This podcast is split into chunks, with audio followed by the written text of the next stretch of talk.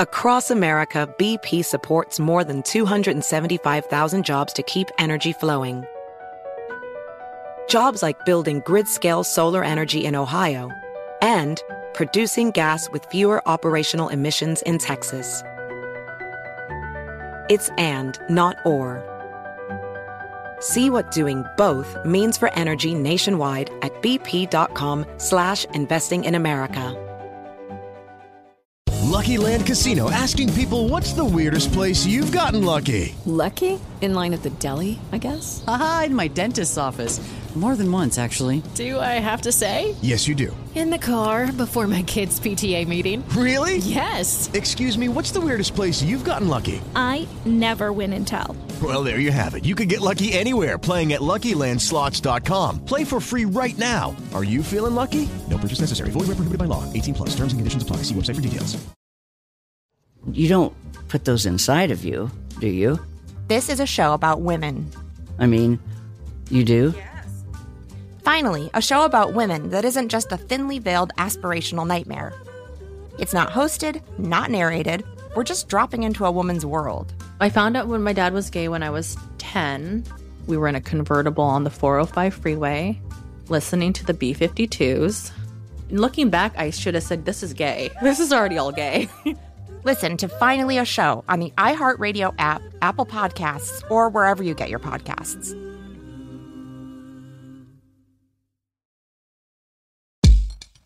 What's a dangerous con man? My this fucking dude, Wim Hof, James, guest, happy. How are you?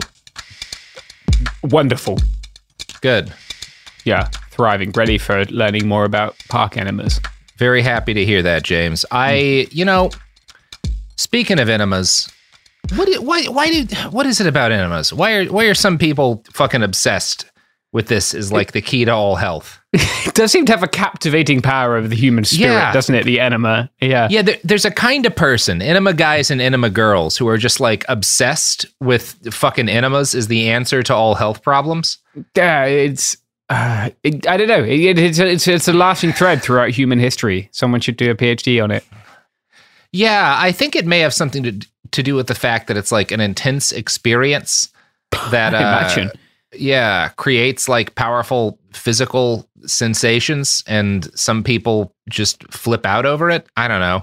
Yeah, I know. And It, it becomes seems cleansing central to their life. Yeah, Yeah, in a way that it, it's not if you uh, inject park water into your colon.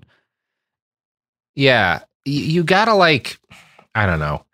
Like there are like obviously sometimes enemas are a useful tool for healthcare people to, to yeah, give. Sometimes yeah. people need enemas, but it should never be like a regular part of your day to day, right? No, you should not be just like giving yourself enemas for fun. Yes, yeah, yeah. Under Yeah. medical supervision only, I think is my Mhm. stance on enemas.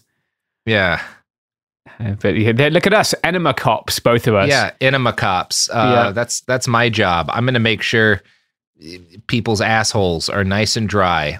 hmm I've broken with the anarchists over this, and I'll be uh, becoming Yeah. one of those really annoying Stalinists on Twitter. You're a, an asshole authoritarian. Mhm. Well, you know who's not an asshole authoritarian is Wim Hof. Uh, Oh, really? He thinks, you know, if you live in a, a state with public health care, you should just cut your guts to ribbons with a sprinkler head. And, you know, your fellow citizens can pay for that because you're a drifter who abandoned your family for a decade. That's what socialism does to a to, to Mhm. a motherfucker. It, uh, Yeah. yeah, every time, and Yeah. can't not do it. Happens Now- everywhere. So, James, when we left Wim, he had just shattered his guts by taking a public enema from a water fountain to avoid acknowledging that he'd abandoned his family. That said, he does eventually come back to the picture. His book, The Way of the Iceman, gives us very little detail on the long gap between Olaya's suicide and his rise to prominence. Uh, right after Wim, later Wim remarried and had another son, we just get this line. The children grew up and Hof looked for more challenges. yeah, they grew up more or less without you, buddy. Yeah, he looked for challenges that did not include parenting, I guess. Yeah, not a challenge he was that interested in. So God, at this point, his story jumps ahead to the mid aughts. There are not any particularly good or objective sources about the reality of his life in this period, so we're going to have to rely on some bad ones. I found an article with IrishNews.com that features heavily an interview with Laura Hof.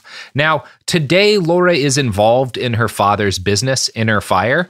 So, not an unbiased source without a financial interest in in how Wim is seen. Um, and her interview does not in, acknowledge some of the unpleasant stories that Scott talks about. But I think her claims about what it was like being raised by Wim are still worthy of analysis because, at the very least, if this if this is not accurate to reality, it does show how the his kids who are affiliated with his business think it is advantageous for their father to be seen right? Yeah. Yeah, sure. If this is not an accurate recitation of reality. And we do not objectively know what happened with women as kids, right? Yeah. Yeah. Quote On a cold winter's day in Amsterdam many years ago, while other parents were wrapped up warm to collect their kids from school, Laura Hof recalls her dad turning up in a t shirt, shorts, and sandals, and then doing a bit of yoga in the schoolyard. I think I was raised by a very special man, which I only understood later, says Laura, 36, agreeing that the childhood that she shared with th- her three siblings was absolutely different than that of her friends. We always used to play outside. If it was cold, it didn't really matter. The weatherman never dictated what we needed to wear. Now, that could be also go with Wim's basically abandoning them to a squat. Uh, the fact that like Yeah. he, no one was there to make sure they were dressed properly. Also, we didn't have any clothes. Yeah, also we didn't have any clothes. Laura gives us little detail on what Wim's life was like after Olaya's suicide and his eventual return to his family, which she, of course, has no obligation to do. But it does mean that this next period of his life is a bit of a black box when it comes to hard facts. This is as uh, much as she says about being raised by Wim. We were very free. I don't think there were any rules. Sometimes you would think, okay, kids need some rules, but it was also the best time in my life. My father used to play more than we did, so we always he always wanted to go outside with us, and that was great. So I don't know. That's another version of the story. Uh, believe what you want. Rather juxtaposed. Yeah. So Wim claims that after his wife's suicide and return to his return to his family, he traveled around the world doing what a normal person would call extreme stunts, summarized in his autobiography this way. His breathing techniques, yoga, and cold training gave him enormous strength, and he liked to share it with others. The media got him in their sights. Encouraged by the attention and the effect it had on other people, Wim broke record after record. He took the longest path in ice. He climbed snow covered mountain peaks wearing shorts. He ran a marathon in Lapland at negative 30 degrees Celsius. He swam hundreds of meters under ice. His records were reported on television in Japan, Germany, Poland, Spain, and many other countries. The BBC made a documentary about him, and millions of people watched his feats on the internet. And again, the way he's talking about his early activities is almost as if they like the the fame that he received, the media coverage was an accident, right? The media got him in their sights as opposed to he was kind of a fame hound and he deliberately went out of his way to get covered by the media. Yeah, he actively pursued being in the media at, at any opportunity. Yeah, it was like, oh, he just wound up getting famous somehow. Real Yeah, yeah. crapshoot. Said, There's some dude over there climbing mountains Yeah. in boxer shorts. Maybe we should do a story. Like, Yeah. Now, all of these records, the 26 Guinness World Records that he claims to have set, are in reality somewhat less than accurate, and we'll cover that shortly. But for right now, I want to return to another one of Wim's claims. Uh, he says frequently that after years of groundbreaking athletic success, he grew frustrated. Quote, possibly because he was still coming to terms with Olaya's suicide.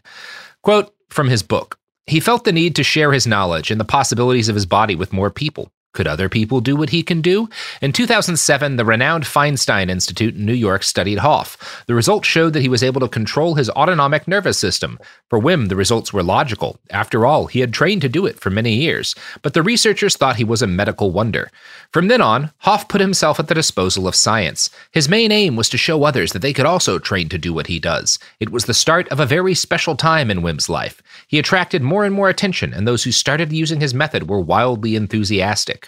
Now, James, I'm going to admit to a potential failure as a researcher here. I have definitely found evidence of the Feinstein Center and Dr. Tracey, who runs it, commenting in articles that feature Wim Hof. They seem to be connected. I have not come across any publication from the Feinstein Center about Wim from 2007. But 2007 right. is the year that he claims to have run the world's fastest half marathon while barefoot on ice or snow uh, in two hours and 16 minutes. Yeah. Okay. How much competition is there for that? Uh, for that title? It, I don't think there's a lot. Uh, yeah. I don't think Was there a, a previous record? First, it is important you remember the qualifier here is this is the fastest half marathon barefoot on ice or snow right? Not the mm-hmm. fastest half marathon, not even the fast ha- fastest half marathon barefoot. Now, this is his only legitimate Guinness World Record. He did do this this was verified by Guinness. He does hold this record.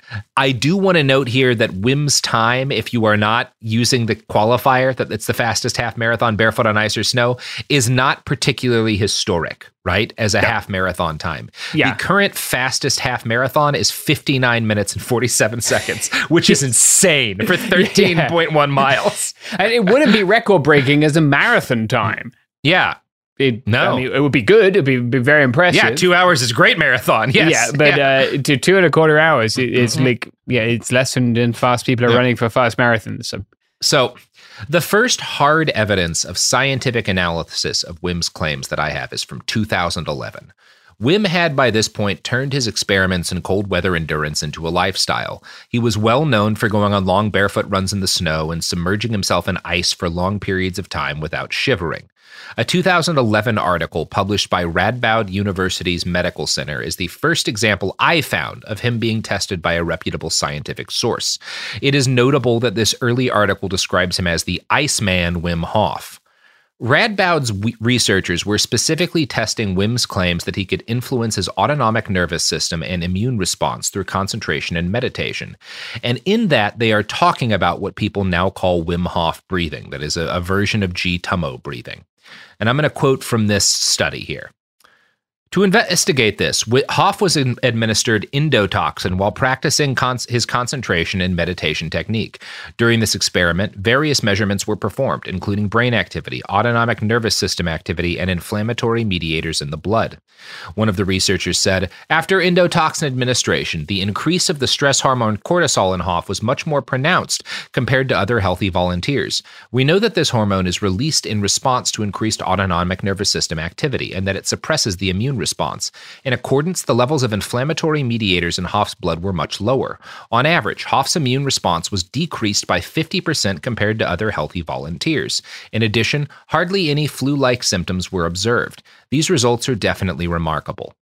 So, that makes it sound like Hof was able to basically control his immune system to reduce his immune response to being mildly poisoned in a way that reduced his symptoms, which is very impressive sounding, right? Right. If that's a thing he was able to do, that is that is impressive. That's interesting. But the paper went on to caution those results were only obtained from a single person and thus could not serve as evidence for claims that Hof's techniques could influence the immune system in meaningful ways. Sure, he could just have a weird response. Like Yeah, we, we will refer there's follow-ups to this study. So we will okay. talk about that in a little bit.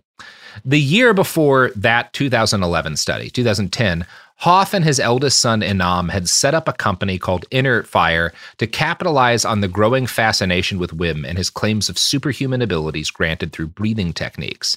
They started organizing workshops, first in the Netherlands, but then all over the world. Several other of his children joined the organization, which grew rapidly as Wim became a bona fide celebrity. Now, if you don't recall, the period from 2010 to 2013 was the birth of commodified viral content online. Journalists and writers for culture websites like my old employer, Cracked.com, had a voracious appetite for so weird it must be true stories, and Wim Hof was perfectly situated to go viral in this area. The number one reason for his success was his embrace of mainstream scientific studies of his techniques. Hof could do this because G Tummo breathing, which is the basis of all of his claims, does work in measurable ways.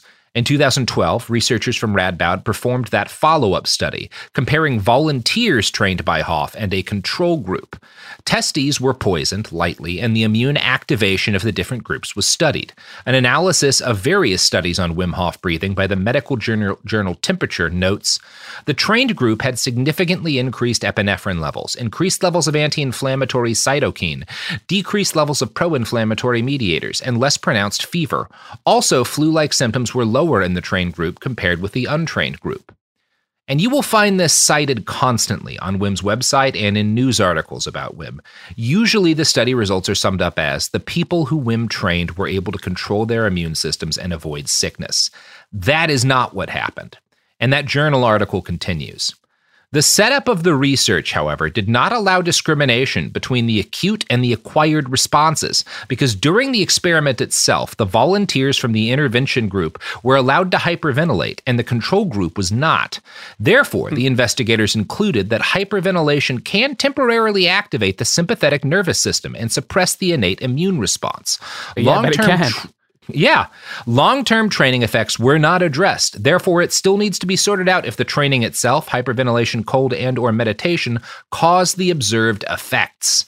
This study also notes that the trainees were not just given cyclic hyperventilation training. They were immersed in ice cold water, while the control group was not. This matters more than you might think. Quote, Finally, cold may exert health effects. First of all, cold may increase energy expenditure by shivering, but also by non shivering thermogenesis, as mentioned above. In the recent past, quite a few studies from several laboratories showed that humans are able to increase their non shivering thermogenesis capacity due to cold acclimation. This mirrors numerous studies in rodents. However, the effects in humans are of a smaller magnitude compared with these animals. So, number one, it's very debatable. There's no evidence that there's significant health benefit to this. These people had mildly less symptoms than the control group, right? Of this mild poisoning in a Yeah. controlled situation. And number two, there are too many variables that we're not Yeah. isolated for that you can't say, oh, it was because of the breathing or the meditation. Or it may have just been, yeah, there's health benefits to being immersed in cold water, like potentially, at least Or it may short term been that ones. Their body was freaking out because they thought it was drowning. Yes. It, you can't say the kinds of things that are claimed. Yeah. Yeah, I mean that was like uh, for people who were on the internet back then, like Yeah. that was the whole genre of like health viral influencer, right? Was taking a, a solid scientific claim and then building gradually less and less solid claims on top of that, and and and then grifting off that and telling people you can make them happy and healthy and Yeah. save their lives and such. Yeah. So, anyway, that gives you an idea. And you can find other studies about WIM. They all have breakdowns like that when you actually get into what is being studied. Anyway, we will talk a little bit more about this later. Uh, so that's 2012 that that follow-up study is conducted by Rad Radboud, and it is the very next year that our ethically questionable friend Scott Carney comes onto the scene. 2013 is the year that he met Wim Hof, well, he, and he's he's working on this book called The Enlightenment Trap, and he thinks Wim might be an interesting subject for it. He kind of wants to expose him as a grifter, so he talks Playboy magazine into letting him go like hang out and take one of one of Hof's classes. So yeah, and he he specifically writes in his more recent article that he wanted to quote debunk him as a charlatan trying to sell fake superpowers to the masses. Uh, which is, I think, a reasonable way to describe Wim Hof. Yes, yeah, yeah. You started out just fine. So Carney describes Wim in 2013 as, quote, at most, most a circus act. he wore a green hat and had a red nose and ruddy skin that made him appear a little gnomish. He was bursting with energy, talked loudly, and smelled like an onion. To the extent that he was known at all, it was for performing death defying stunts in ice water and for his stint shilling battery heated jackets for Columbia Sportswear, not for possessing valuable insights on the mind body connection. Yeah. Just yeah, real. Uh, I, I yeah, I didn't know how you get a feeling they had a fallout. Yeah. Yeah, yeah, yeah. There's something happened here. hmm It is interesting because, like, he describes him in this period as like, yeah, he was like a big media figure in this part of Europe, uh, but he was kind of like, you know, a little bit of a carny, you know, someone who would, you, Yeah. would you would shill these gimmick jackets. Yeah, he's like a Joe Exotic of, of like uh, of doing this Yeah. stuff. You know, like he- he's famous but not necessarily respected. I guess. Yeah, uh, I would I would say that. So so Scott gets to work studying Wim and listening to his classes, and he finds himself, as he says, flabbergasted by the fact that Wim's techniques really do work. There's powerful benefits to this stuff. That's how Scott describes it. Quote, Within a few days, I learned to hold my breath for several minutes at a stretch and heat my body in the snow. An autoimmune illness that had plagued me for 30 years went away. A few years later, I climbed shirtless up Mount Kilimanjaro with Hof when the temperature dipped into minus 30 degrees. There was no doubt about it. I was a convert. Soon I became his chief evangelist, not only writing the book What Doesn't Kill Us, which spent a few months on the New York Times bestseller list, but also appearing for more than 300 media engagements, from TV shows and news articles to radio programs and podcasts where I preached the good news.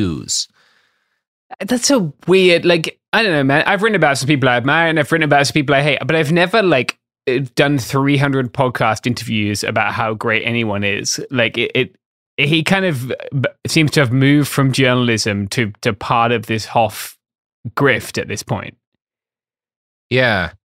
So it's at this point that we should probably talk about Mount Kilimanjaro, James because okay. Kilimanjaro is central to Wim's claims of supernatural ability. It it features heavily in all of his stories. Um, and I'm going to quote first from his how his conquest of that infamous mountain is described by Rolling Stone article Eric Hedegaard in a 2017 article. He attempted to scale Mount Everest wearing nothing but shorts and shoes, but was thwarted by a foot injury. He, atta- he tackled Mount Kilimanjaro next, wearing only shorts and shoes, and reached the top in less than two days, an unheard of feat. So, James, yeah, that's not it. Thankfully, he has given us some stuff to dig into here. So, the first yeah. question we should ask ourselves is it an unheard of feat to, to reach no. Kilimanjaro and the top of Kilimanjaro in less than two days, right? Is that exceptionally rare? No. The current world record, and this is fucking nuts, by the way. The current world record for an individual climb and descent of Kilimanjaro is six hours and 42 minutes. that is boss. That is fucking nuts. Yeah, that is yeah. some mountain running. That is fucking yeah. impressive. That is wild. I, I don't, I actually don't know how that's physically possible, but it apparently has been, yeah. The altitude change. Like I haven't been, I've been up the other two highest mountains in Africa, uh, yeah. High Atlas and uh, Mount Kenya. But yeah. Uh, I've yeah, never done higher than 14K for a peak. And like, that is a thing, you know? Mm-hmm. Like, fucking. And this is like, so by the way, Karl Egloff of Switzerland is the guy who did that. Obviously, he'd be oh, wow. a Swiss dude. Not surprised. Yeah. yeah. Um, I, I, had it down for being yeah. like so, someone from like Tanzania or Kenya or yeah. somewhere. I mean, and, and it is like uh, when we are talking about Kilimanjaro, the peak of Kilimanjaro is 19,000 feet above sea level. Uh, yeah. It is 16,000 feet above its base plateau. That's the topographical prominence, which is a, a commonly used measure for the difficulty of climbing a mountain. Basically, it's like because you have a lot of peaks that might be like 16,000 feet, maybe they're only like a 2,000 foot hike or whatever above right. kind of the ridge or whatever. So yeah, Kilimanjaro has the fourth highest topographical prominence of any peak on Earth, uh, which makes it, you know, by any widely accepted mountaineering metric, one of the harder mountains out there to climb. So hey, Wim is bullshitting about his time up to the top of Kilimanjaro being particularly exceptional, but hiking to the top of Kilimanjaro in shorts and shoes does seem impressive, um, and it's certainly not a bad time. But he generally fails to note that he didn't actually summit Kilimanjaro. he didn't actually reach the he didn't reach the top summit of Kilimanjaro. And I'm going to quote here from a write-up by Pepijn van Erp, a mathematician from Radboud University, which is the same school that carried out the experiments that initially seemed to verify Hof's incredible claims. Quote, Wim Hof and the group of pioneers started on January 14th at an altitude of 1,800 meters. From there, they marched on to a camp at 3,700 meters. They stayed there during the night and went early in the morning to break through the top at 5,685 meters, Gilman's Point. This tempo would normally not have been possible because of the acclimatization time used to prevent altitude sickness. But wait a second, Gilman's Point, that's not the actual summit of Kilimanjaro, is it, Wim Hof?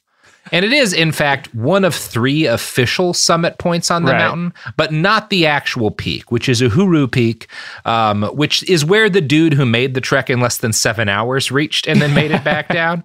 So, again, you can get some insight into the nature of, of Wim's personal sort of like uh, PR tactics here, right? Any normal person would consi- consider reaching Gilman's Peak with a group of largely untrained hikers and getting back down in two days or less to be impressive. And doing it in shorts, extra impressive. But right. that's not going to go viral, right? Because you're not breaking any records. You know, you're doing a pretty good time and a pretty impressive thing, but you're not doing right. anything that's like going to win you an award. And so you've got to kind of jink the truth in order to get something that's going to be real easy yeah. to like go viral in an article or whatever. And like choosing Kilimanjaro is a choice, right? Like it's a big ass mountain and it's a great sure. achievement to climb yeah. it, but it's not a technical climb. No, it, it, it's you know like it, it's it's something you could like people do Kilimanjaro in their retirement if that's the kind of thing yeah. they enjoy, and you could spend a lot of money yeah. and have someone carry all your stuff. Like yeah, for something that sounds super impressive, like it, it's not Everest. And it, yeah. he compares them in the same paragraph in that piece you read a second yeah. ago. So like it, yeah, it's very. I don't know. He's taken like one point of truth and extrapolated. Exactly, exactly. And the way that he phrases things, he's always got a defense if people call him out. Because if someone's like, well, but you didn't actually do it this way. He can always be like, well, no, what I meant is that no one else hiked up at this time without a shirt or, or wearing shorts or with an untrained group of hikers, right? So it's the shortest time for someone doing all those things because, like, no one keeps track of that shit. Yeah. It's like if I were to climb up Kilimanjaro in like five days and be like, yeah, but I did it the fastest anyone's ever done it in a head full of cocaine. I was like, well, nobody's really keeping track of that, you know? Fastest guy named Robert Evans who yeah. was doing coke at the time. Yeah, exactly. I beat that other Robert Evans. He didn't even make it up to Kilimanjaro when he was on Fuck cocaine. That guy. yeah. um, no, I don't do cocaine, folks. Just just good old fashioned gas station Adderall you know that's the that's the healthy thing to do. Is that the stuff that's by when when you check out? It's called like I, I get those giant trucker pills and i yeah. mix them with kratom. We call that a 7-eleven oh, speedball. buddy. Yeah yeah yeah. You'll suppress some parts of your body's natural responses when you do that let me tell you. You sure will. Way better yeah. than wim can. We got to line you up with some dutch scientists buddy. This could be a whole thing yeah. So it's when you read Wim's book that it becomes clear he wants his followers to believe no one else can manage the hike in the time that he did. Quote, Hof decided he would climb Mount Kilimanjaro with a group of people. Kilimanjaro is a 5,895 meter, 3.66 mile high mountain in Tanzania. It's a very popular expedition for mountaineers and hikers. Well trained climbers can get to the top in six days. To make the challenge even greater, Hof wanted to climb Kilimanjaro in 48 hours with a group of 26 people. Hof wanted to show that we're all capable of doing much more than most people think is even possible. With this, this expedition, too, everyone said it was impossible to get up to the top in 48 hours with such a large group. As if that wasn't enough, some of the people in the group were suffering from diseases like multiple sclerosis, rheumatism, Crohn's disease, and cancer. They also had no climbing experience. The date was set for January 2014, and the run up to the expedition was chaotic. Dr. Geert Buijze of the Amsterdam Medical Center wanted to accompany the expedition in a personal capacity to help the group. The local guides thought the whole thing was a bad idea. At the last moment, the guides decided not to go. However, Hof was resolute that this group was capable of reaching the top by focusing on their breathing and because they had prepared with cold training, so they went. when the group arrived at Horombo Hut, a small huddle of climbing huts at an altitude of 3,705 meters, the temperature had fallen to 3 degrees Celsius, 37 degrees Fahrenheit. As if climbing to the top of Kilimanjaro in 48 hours with 26 people, many of whom were ill, was not enough, Wim suggested they walk bare chested and in shorts. Breathing and cold training were the secrets. And again, if that is the way that it actually went, that's impressive enough. But again, it's Wim's, dumb. Wim's it's dumb though, but Wim's got a lie. And it's not like superhuman. Again, he's lying about like it's almost well tra- only well trained climbers can get to the top in less than six days. No, man, people are up and down that thing. Someone has done it in less than seven hours, yeah. which is not to say like everyone can do that. Obviously, that's an extreme thing, but like six days is it's not it doesn't it's not like impossible to do in less than six days. Yeah, you don't have to do that. and to you're likely doing class altitude athlete. acclimation, right? Yeah. Like like when you're doing that six, seven, ten day trip, Yeah. whatever you're doing, like you, you're you're taking time to acclimate to different Yeah. altitudes. Yeah, it it I know like I have a I don't know why this one upsets me so much. I think having done some some walking up mountains, like Mm-hmm.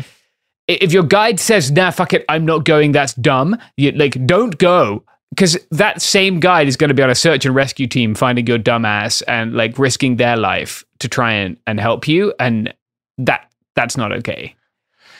Yeah, he's being really reckless here. And I've I've been reckless doing a mountain climb before that was ill advised, but not with 26 people I was Yeah. responsible for, you know? Like again, Yeah. it's about like who you endanger and like yeah.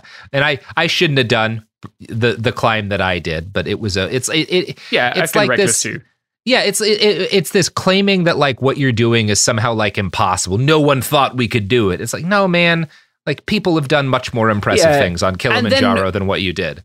rooting it not in like oh i'm just a grifter or i just wanted to see if i could do it even or i wanted to do something Yeah. hard but being like oh i did it for everyone so Yeah. everyone could see what they're capable of like uh it, it- no you didn't Yeah, I'm glad no one died this time, but that may be evidence of the fact that like Kilimanjaro is a mountain that you can get away with that on, as Yeah. opposed to Everest. Yeah. yes yeah someone would die or like k2 or whatever Oh, ab. Yeah. so So send send him up k2 that's a challenge Yeah. we're throwing do- down for do Wim Hof. K2. He's Yeah. shirtless yeah. yeah you think you're hard Mm-hmm.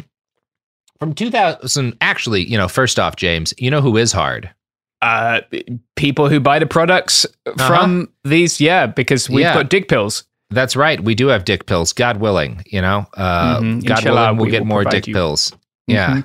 Yep, So hopefully yeah, grab some dick pills, grab some trucker amphetamines, and uh, you know, grab Mm-hmm. Bottle some gas whiskey. station crate and mix them all together. See what happens. Yeah, you and know, run up about. That's how that Yeah. guy did it in six hours, man. Yeah. You know how you know how weightlifters talk about muscle confusion? Confuse all of your organs. You know what? Just take every pill in the gas station and see what it does to you. That's the key Yeah, to you'll good set health. some world records for sure. you sure will. Highest heart rate by you. BP added more than $70 billion to the U.S. economy in 2022 by making investments from coast to coast. Investments like building charging hubs for fleets of electric buses in California and starting up new infrastructure in the Gulf of Mexico. It's and, not or. See what doing both means for energy nationwide at bp.com slash investing in America. Lucky Land Casino asking people what's the weirdest place you've gotten lucky? Lucky? In line at the deli, I guess? Aha, in my dentist's office.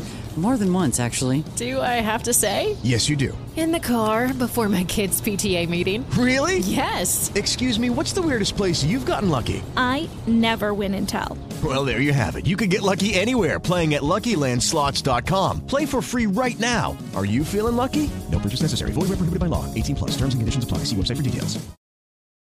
I don't understand what the big fat ones are. You don't put those inside of you, do you? I mean, you do? Yes. This is a show about women. Okay, so I just reapply my lip gloss after eating a delicious lunch. We are headed back now to European Political Systems class at Baruch College. Woo! Finally, a show about women that isn't just a thinly veiled aspirational nightmare. That's it, that's actually the name of the show. It's not hosted, not narrated, we're just dropping into a woman's world. It's like reality TV on the radio. I found out when my dad was gay when I was 10. We were in a convertible on the 405 freeway, listening to the B 52s. And looking back, I should have said, This is gay. This is already all gay.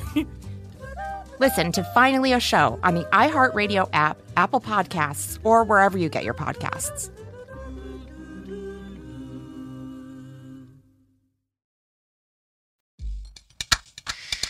So, from 2014 on, Wim's fame picked up by leaps and bounds. Inner Fire became a popular lifestyle wellness brand for celebrities interested in pushing the extremes of human capacity. Harrison Ford bragged about taking his classes on a live talk show appearance, and he was far from the. A lot of celebrities are into Wim Hof breathing, have done his stuff. Wim was a regular guest on the Tim Ferriss show. That's one of the big things that made him huge. Tim Ferriss is the the four hour work week and the four hour body. He does all of these like hacking, like body hacking and productivity hacking. Yeah. Is he the bulletproof coffee guy? No, no, no. That's Okay. a different guy. That's it. But I think that guy's been on Tim Ferriss's show. Okay, yeah. And it, one of the claims that Wim made on Tim's show was that he could speak 10 languages fluently. Which is an impress. I've known some Yeah. people who are that kind of polyglot. I've had some fixers who were that kind of polyglot. yeah. You know? Vic- Viktor Bout, famous Yeah. uh, multiple language guy. Yeah.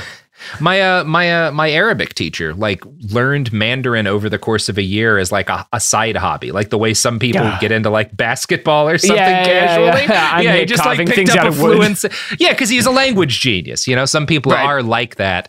It's that's an enviable skill. It is a people are- very it's the most enviable skill in my opinion. But um and I can't say that Wim can't do this. Um I don't know if Wim can speak 10 languages fluently. I do know that Wim stretches the truth about a lot and he's Yeah. probably stretching the truth about this. But because Tim Ferriss is also one fan describes him as a language hacker. He asks Wim, How did you learn 10 languages? And Wim answers, Just be open and love to learn. And that's it. I had no real teachers, you know, people in the street. And sometimes I had to look for a teacher, like a Japanese teacher here in Amsterdam and a Hindu teacher. So yeah, I was just interested. If you are interested in life and you get to know and you never stop learning because you love it. I don't think he speaks English fluently. Yeah. like that's that's that's that's not a coherent statement. Yeah. I think he meant Hindi and not Yes, Hindu. I was wondering what was going on there. Yeah.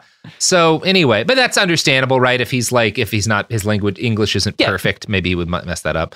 So Yeah.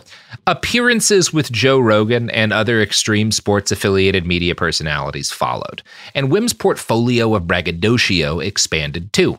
Kilimanjaro was always one of his chief claims to fame, but he soon added the claim that he had broken 26 world records. This is again untrue. He currently holds one Guinness World Record for that half marathon, but it is easily Wim's most boring lie because there's not even a fun story here. He's just full of shit. But papers, including like That's because he hasn't done an enema in a while, buddy. yeah, he's yeah, he needs to get in gotta get the shit out. That'll clean the truth up here. But like a lot, I found like Rolling Stone and Guardian articles, all sorts of articles that will just repeat the 26 world records thing. Sometimes they hedge their bets, being like he claims to have won this, but rarely do they actually dig into the fact that like, no, we didn't. He just didn't. he just didn't just do lying. this. Yeah. Now, many major outlets have often been willing to lend credence to Wim's claims. By far the greatest ally he's had as a grifter are the podcasts of guys like Joe Rogan. Probably my favorite example of this is quite mild by comparison, but I found it funny. In one talk with Rogan, he was making his usual bold claims of having gained control of his immune system. And Joe asked, You're able to deal with malaria? And Wim responded, Yes, he was. And further, he would be willing to get infected with malaria for science to prove his resilience. And all I gotta say is, please, let's do this. Yeah, let's give him that a is the shot best full of malaria. bit. Yeah. Yeah, that do man it, in the do it as a mosquito bit, cave. Wim. Yeah. Get the number one killer of human beings across the the aeons of time that we've existed, Ah. and infect yourself as a bit. Jesus Christ. As someone who's had, fa- you do not want to do that as a bit or not. That yeah. will. It's like, again, wreck it's like you. fucking with uh like with Mount Everest. Like you just don't want to do that, right? yeah. You can fuck around with like you know when they're doing these studies, they'll inject them with a little bit of poison, right, to induce Yeah, they're not gonna basically a kill him. mild flu. You don't fuck around with malaria. like, you don't even fuck around with malaria from? pills. Like with the medicine that you take to avoid No. getting it has pretty serious side effects. Yes, it does. That stuff is. I have seen some sunburns. Yeah, But yeah. Yeah. Where, where did Rogan pluck that one from? The guy's like, oh, yeah, I can control my immune system. He's just like, yeah, you want to do malaria? you want to take some malaria Yeah. with me?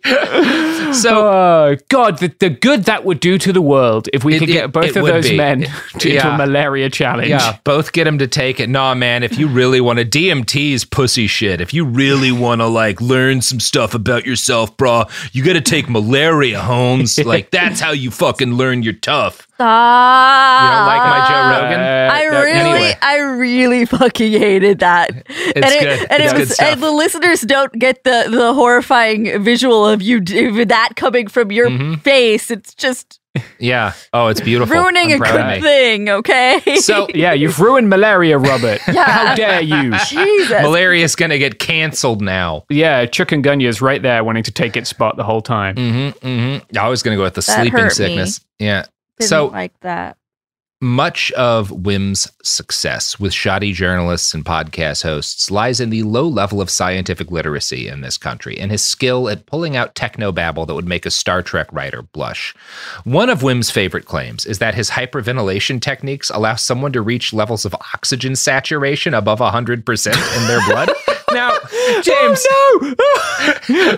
neither of us are doctors here, but can you pick out where the the scientific irregularity might be there? Yeah, yeah. I think it's uh, it's right around in the notion. The notion of percentages is a thing. I, Yeah. I think I think in this next section we should have James read read the part of Wim. You're right. You're right, James. We're going to read a, a transcript from that October 2016 interview on the Joe Rogan podcast where he makes this claim and Joe questions him. I'm going to be Joe Rogan. Okay. Oh, I love that for you. Okay. And and you'll you'll be Wim. All right. So Sophie's gonna Sophie's gonna send. Am this I to do my Dutch accent? Yeah, No, do your Dutch. Do your no. no. Be real offensive with it. yeah, yeah. I'll do my offensive Joe Rogan accent. Yeah, I'll just say what is it? Uh, it's called from a chimney. Yeah? Mhm. People who don't understand the uh, Dutch tradition of Zwarte Piet will uh, not understand that joke. Here we go. Here's me as Joe Rogan. But there is nothing more than 100%. They had a level that they thought was 100%, and then they said nobody had reached a higher level than this, so it must be what 100% saturation looks like. Yeah, exactly. It's not that you got more than 100% saturation, it's that you achieved higher levels of saturation than they thought possible. Yeah, exactly. They did it with a laser on the chest, and then they were able to measure the mitochondrial oxygen tension. They're able to receive more oxygen. That's a great finding. It shows we can have more oxygen inside. Suddenly, we're able to get into the cell and influence the energy production. If it is anaerobic, it is like two molecules able to produce. When it becomes aerobic, then it's 38 molecules they can produce. what happens? What happens with a cell that is deprived for 48 hours of 35% less oxygen? It becomes cancerous. As simple as that. Have you ever worked with cancer patients? I want to, but it's very complicated. Thank God for that. Now, look, I got to tell you, none of that means Yeah. anything. That's bullshit. Yeah, He those is are some not, fucking like, That is not science. They have talked to medical experts. They have talked to doctors. Uh, fucking Scott Carney had to try to get this like translated. It's nonsense. Those are two people using words that that they think mean something that don't mean what they think they mean, but they Yeah. they've properly learned how to pronounce them and are just using them in ways that don't actually make Well, and- sense. And, yeah, it's it's princess just- briding is what we call it. Yes, it's inconceivable and nonsensical. Uh, Well, Joe and, and Joe is even a little worse there because he recognizes as soon as Wim makes his first set of claims that they've achieved. He says like we had oxygen saturation of 103 percent. Joe knows that's impossible, so he's like, "You meant this, right?" And then Yeah. Wim like just goes off on a limb using techno babble that like again does not is not accurate. This is not what is happening. Yeah. This is not what happens with people who do his breathing techniques. But No, it's- yeah, it's it, it, it does show kind of the degree of um I would say like collusion that Rogan has to try to protect his guests. Yeah, he's trying to insert a narrative, being like, "No, we have to make this credible, like Yeah, steer in this direction." Yeah. And but Hof is, is resolutely sticking to his absolute bullshit, It's fucking nonsense. yeah, absolutely not being made credible, refusing to. Wim's dedication to this bullshit has caused consternation to some of the honest researchers who studied his techniques for years because they were impressed with some of the benefits that those techniques might have had. Scott Carney quotes Brian MacKenzie, a breathwork expert who worked with Wim for years before being turned off by his pseudoscientific claims. MacKenzie says that in his opinion, no person at Inner Fire has a meaningful grasp of the physiology behind their techniques. Wouter van Marken Lichtenbelt, a professor of health at Maastricht University who has studied Hof, terms his scientific vocabulary galimatias, a rare word for nonsense. Quote, he mixes in a nonsensical way scientific terms as irrefutable evidence. That's literally what I just said. Okay. Yeah, yeah, yeah, yeah. Mhm. Wouter just uses a fancier word. Yeah, Sophie's been silenced That's by Wouter. literally what I just said. I'm a professor of absolutely nothing. You're welcome. That's right. That's right. Now, Wouter wrote that article in the Journal of Temperature that I quoted from earlier, and he has explained scientifically how some of Wim's most apparently impressive accomplishments are less than what they seem. A good example is his famous ability to remain submerged in ice water for significant periods of time without shivering. Wouter notes that upon exiting the ice, he does shiver like anyone else, and that while he has adapted to the cold to a degree most of us would find impressive, many other people have shown, shim- shown similar capacity without following his methods. Quote, The conclusion must be that nothing miraculous occurred. Although a non shivering thermogenesis of 40% is considered as high, it is not that extreme. I think Wim Hof withstands the cold in the ice cubes through a combination of several factors an increased heat production, non shivering thermogenesis, brown fat activation, contraction respiratory muscles, efficiently increasing body tissue insulation, vasoconstriction, thereby reducing heat loss and conserving the body core heat content. And finally, perhaps not unimportantly, he used his well trained mental ability to endure the cold, change of mindset as he calls it. As soon as he steps out of the ice, he starts shivering just as everyone else, due to the redistribution of the cooled blood from his limbs to the body core, also known as the afterdrop effect. Now, one of the things we will note is that there is evidence in some of these studies that the people who train with WIM show benefits beyond those normally associated with G Tummo breathing. Those benefits, though, are in line with the fact that he is very good at motivating people. He is a good teacher in his ability to make people excited and feel both comfortable and safe and good about themselves so that they will explore pushing the limits of their bodies beyond what they might normally do. And that is to the extent that there's anything extra going on with Wim's training, it's that he's really good at making people feel comfortable experimenting and taking risks they might not otherwise take. Yeah. And on the the level of that where it doesn't go badly, it has a pretty profound impact on people, right? When you are convinced to try something you didn't think you can do that is difficult and uncomfortable and a little scary, and then you succeed, you feel great. Yeah, right. super empowering. It's very empowering. When you do it with a group of people, you can become very close to those people, right? And mm-hmm. if there's someone who leads you through it, like that person can become a guru, right? It can engender an almost religious mania. This is why a lot of we talk about like all these different kind of cults and stuff that have they'll get people in a group and have them like yelling and in, insulting and attacking each other, or they'll all focus on like abusing one person, which is a lot less healthy than kind of the way Wim does it. But the goal is the same, right? To have an intense, extreme experience that pushes people beyond some limit they had set for themselves and that can cause them to have a degree of like almost religious faith in the person who led them through it right? Um, it's guru syndrome you know? Yeah yeah you see it in all kinds of things. Again it's why it can be so empowering. Like it's why we run like outward bound programs for people with yeah. disabilities or people with injuries. Like i've worked on some of those and it, it's one of the coolest things to do if, if you yeah. stop before you turn into a total piece of shit. Yeah and that's the problem with Wim, right? Because, you know, a lot of aspects of what he's doing are certainly healthier than, I don't know, the kinds of like training that some of these like weird uh, drug abuse cults and stuff would do, where they'd have everyone shouting at each other in a circle. Sure, a lot less toxic yeah. in that. But there is an alleged body count to the way Hof's training works. Mm-hmm. Before we get to that, we are we are building to that. There are a couple of other lies I want to bust of his first. One involves the claim, sometimes made, that he summited or at least got close to summiting Mount Everest in shorts. Oh, yeah, I forgot about that.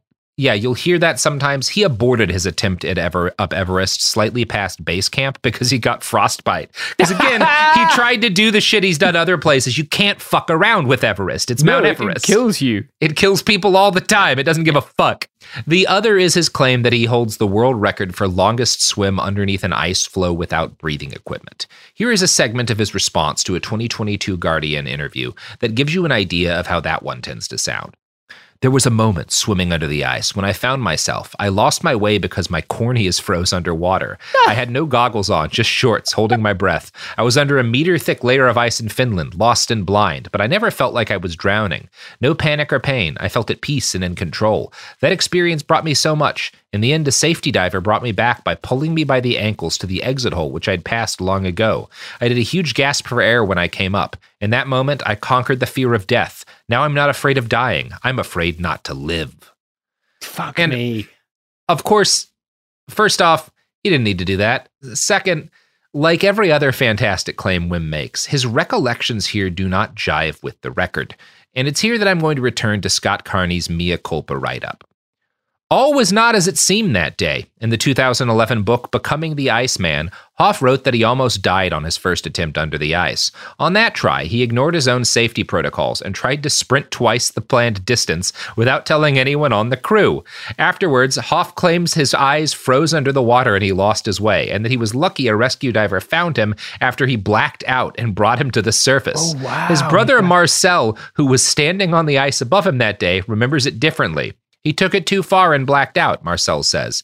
He recalls Hof performing his staple breathing exercise of his method, deliberately hyperventilating just before his underwater swim. According to Marcel, it's just as likely that Hof experienced shallow water blackout as his failure was to frozen eyeballs. There's no reason it couldn't have been both. Yeah, that's. I mean, if like, I don't know if, if this is a spoiler, but like hyperventilating will cause you to have shallow water blackout, and so Yes. will sprinting underwater. Yeah, which is why you shouldn't do it. Yeah, absolutely. Do not do this shit. Yeah. B, again, the water, a lot like Mount Everest, deserves your respect. Yeah, We're yeah, not will- supposed to be there. Yes. Yeah. We are particularly not supposed to be underneath ice sheets. It's very alien to us. You must be extremely careful.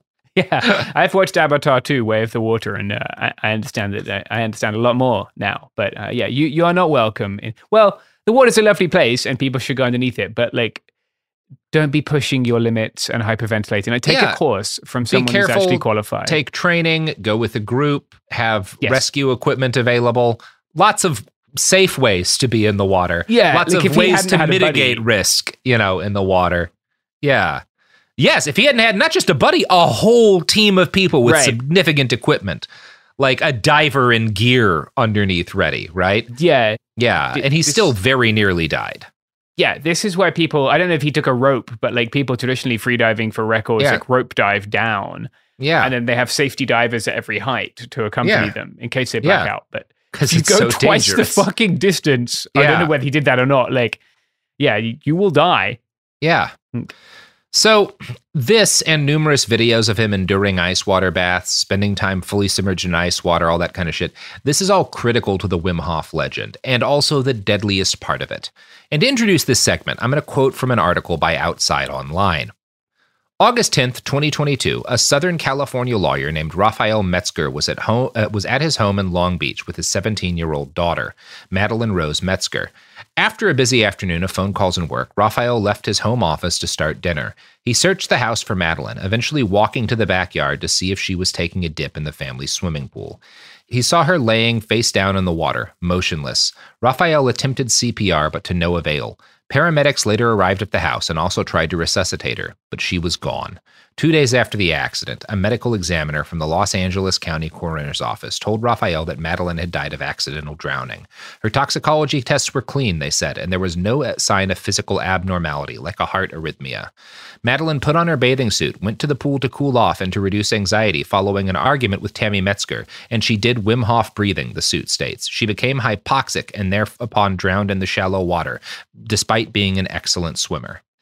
The lawsuit from the Metzger family accuses Tammy and Hof of negligence in Madeline's death. It also levies charges of fraudulent concealment, unfair business practices, and false advertisement against Hof and Inner Fire. Defendants were either aware of or culpably indifferent to unnecessary risks of injury. Raphael Metzger is seeking $67 million in damages and also asking courts to require Hof to post warnings on his website and promotional materials that the method is dangerous and should never be done in water due to the risk of drowning and death. We were shocked to hear that such a young girl drowned, Inha- Enahm Hof told Outside, shocked by the allegations, which don't make any sense to us. I mean, yeah, it's gonna it's gonna kill you. It, it Yeah. it's somewhat remarkable that I know he has a body count. I guess it's very hard to tell how many people have died hyperventilating in water, right? Like Yeah. Yeah, people it died is- swimming and freediving often. Yeah. It, and it's hard to know the exact potential body count. I think there are something like 14 or 15 people alleged in lawsuits against Hof's organization currently. Uh, you'll hear numbers between like 12 and 15. We're going to read one more story. But first, you know what never gets anyone killed, James? I don't think we can safely say that. Well, because it's a, it's the dick pills again because they they've got a they got a body count. I mean, look, can you call it living if you don't have dick pills? That's a good question. You know, you got to. Uh, sometimes it's better to have lived the days that you did have. rather yeah, than- yeah. Which is why, again, go to the nearest truck stop, buy every pill they have, and just mix them with like some Everclear and some some some uh some Hi-C.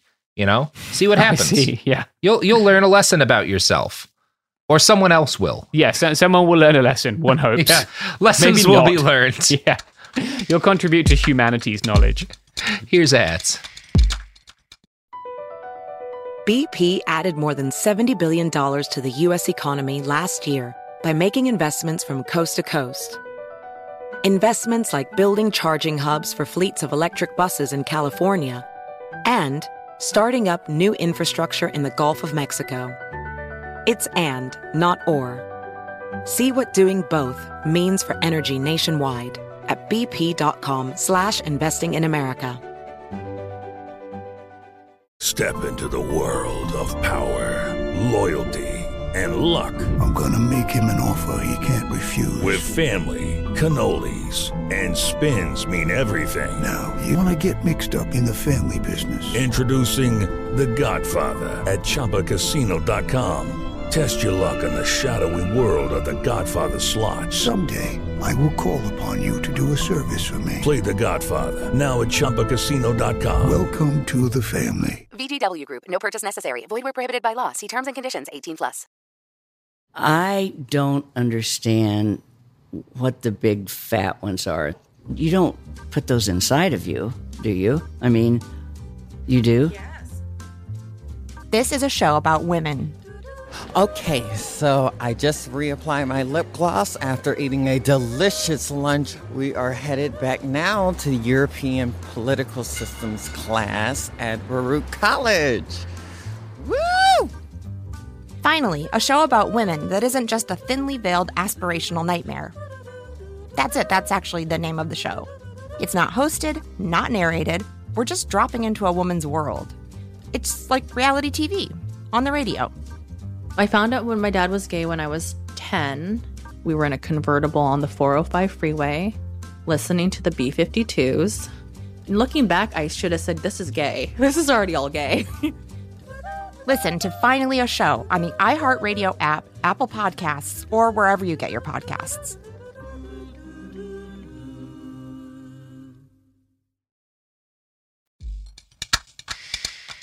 We're back. So I'm going to read one other story of an alleged Wim Hof training victim. And this is from uh, Scott Carney's article. On Labor Day in 2019, Andrew Encinas, a 27 year old social media entrepreneur, shuttled back and forth between his new office to set up his desk with a fleet of new computer monitors uh, and the party at his brother's house in Anaheim Hills, California. Like his business idol, Gary Vaynerchuk, Encinas thrived on the challenge of starting a new business and constantly looked for ways to optimize his performance. His favorite technique for dealing with stress was a breathwork and ice immersion protocol called the Wim Hof method. Around 6:30 in the evening, Encinas made his last trip back from the office. His brother Adam invited him in for ice cream and a football game on TV. Sure, he said, but first I want to do my Wim Hof in the pool.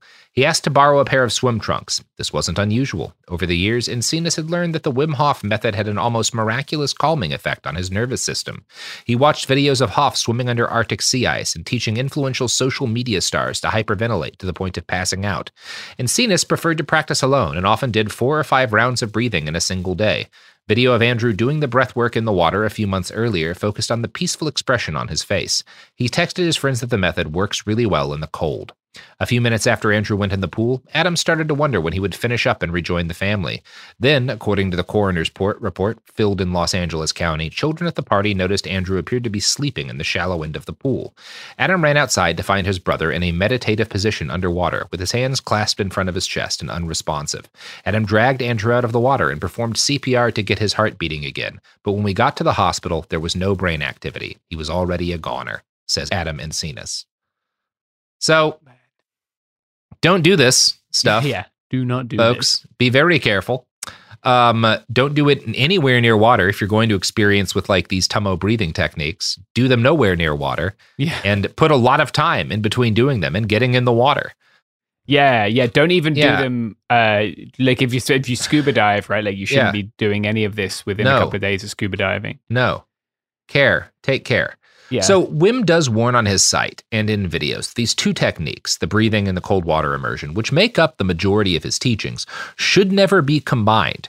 But he also shows off video of himself submerged in water or swimming constantly, and both water and G-Tummo breathing are key components of his shtick. This is a big part of why reputable scientists and quasi-reputable reporters like Scott have backed away.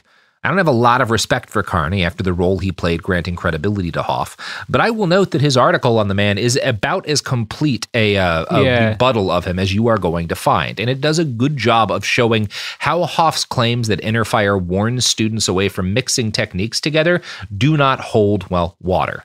And I'm going to quote from that article again. Hof's website and YouTube videos do, in fact, include prominent warnings against performing the breathing method in water.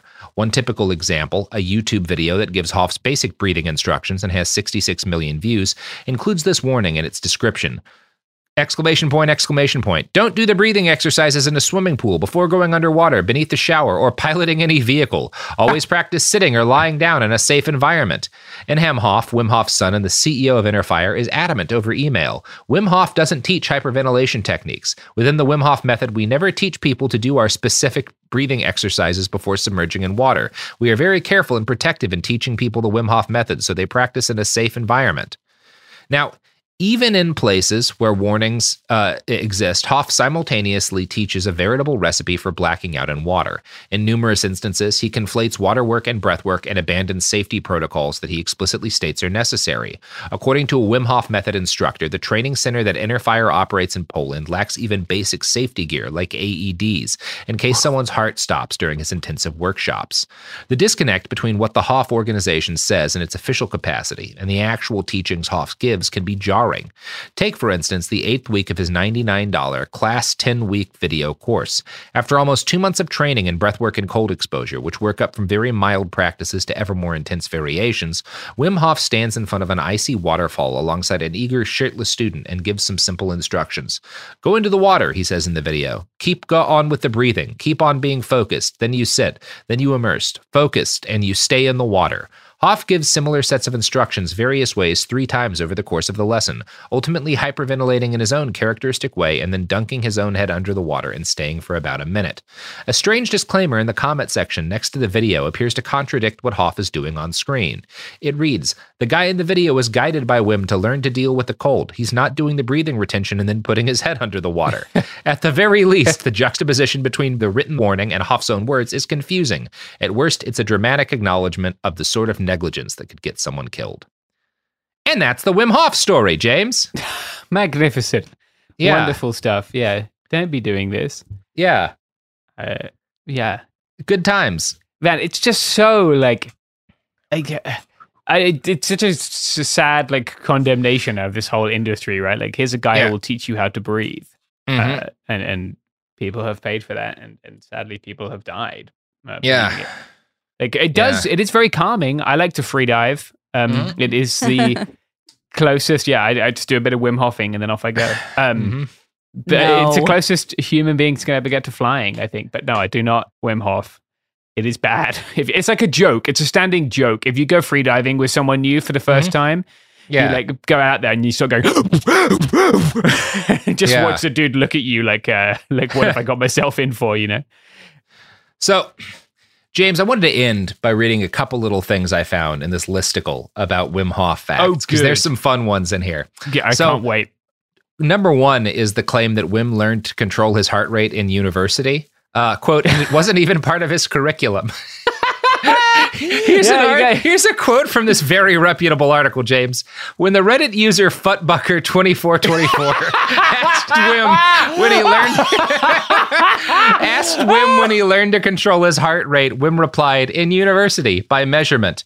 Can you picture it? When most students were desperately trying to make their way through an economics textbook or recover from a grueling hangover, Wim was spending his days learning to control his heart rate. Futbucker. Very impressive, Fut Futbucker or Butt uh, Futbucker. Yeah, Futbucker. Yeah, Thank you. Yeah. Thank you for that question.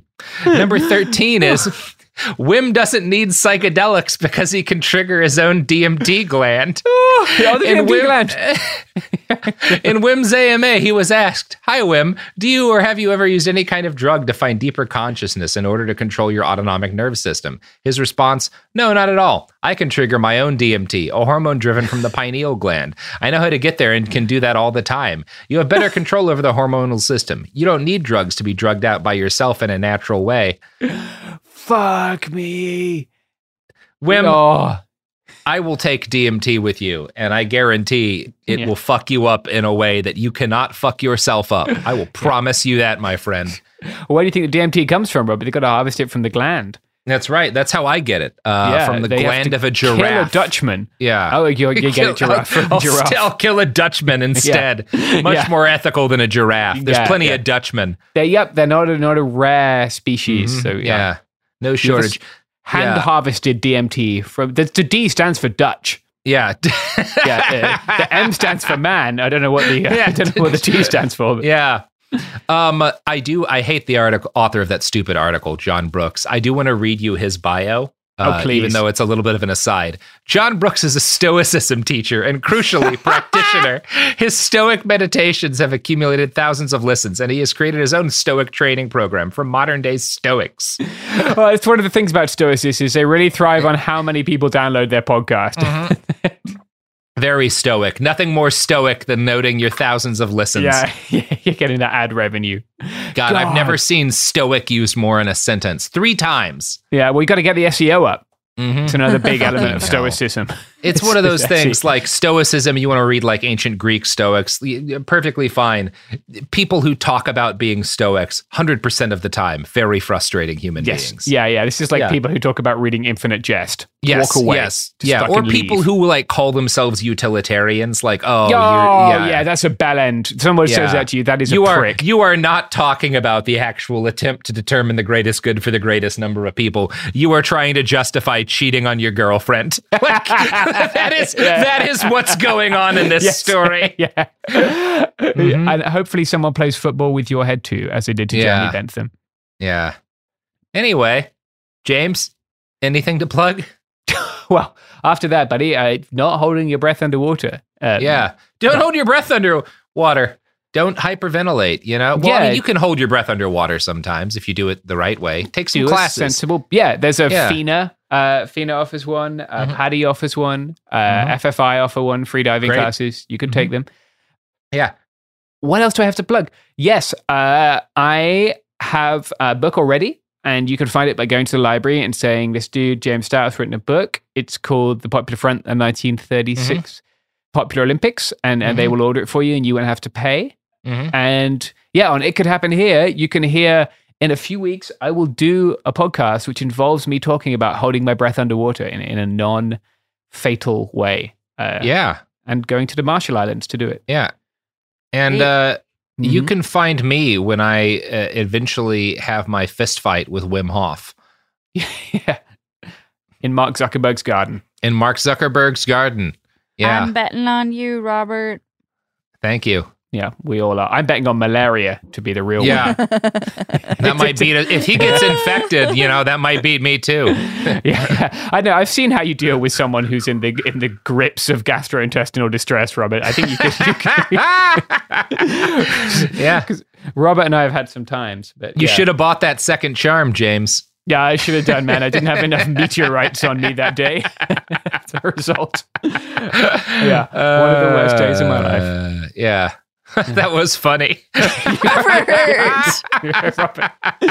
For those who are not familiar, Oh, Robert and I went on a reporting trip to Thailand Yeah. to cover the civil war and in after Myanmar. after like two weeks, I was like, you know what? I'm gonna get us a nice night at a, a very nice hotel, La Meridien in Bangkok. You know, we'll have like a little bit of luxury on our way out. James gets sick on the way in and just hurls in the parking lot of one of the nicest hotels in Bangkok. and you both you both were separately messaging me about it, and Uh, Uh, let's it was just so say funny. the tone. the tone was.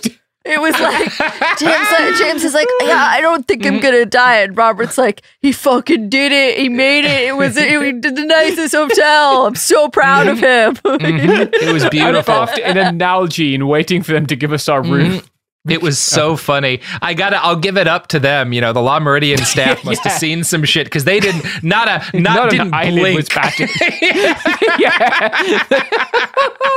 Oh, and then I think the best part of this was that Robert had thought we got a suite with two rooms. In fact, in Mm-hmm. fact, it was one big room with a frosted glass bathroom, so he got to watch my shadow hurling for hours. That's karma for you time. being I had a so good time. obnoxious. Oh, yeah. yeah. Yeah, uh, shout out to the old lady who gave me a shopping bag because I Yeah. filled up all the vomit bags in the plane. on the flight. Yeah. Jesus What a G. Christ. Yeah, Yeah. The things we do for journalism. The things we do for journalism. Anyway, Like and subscribe. yeah, you can go to Cooler Zone Media to get this without ads. You can buy my book, After the Revolution. It's wherever books are. Or you can get it free at a library. Or you can find it free at uh, atrbook.com. Uh, whatever. Live your life, motherfuckers. Behind the Bastards is a production of Cool Zone Media. For more from Cool Zone Media, visit our website, coolzonemedia.com, or check us out on the iHeartRadio app, Apple Podcasts, or wherever you get your podcasts.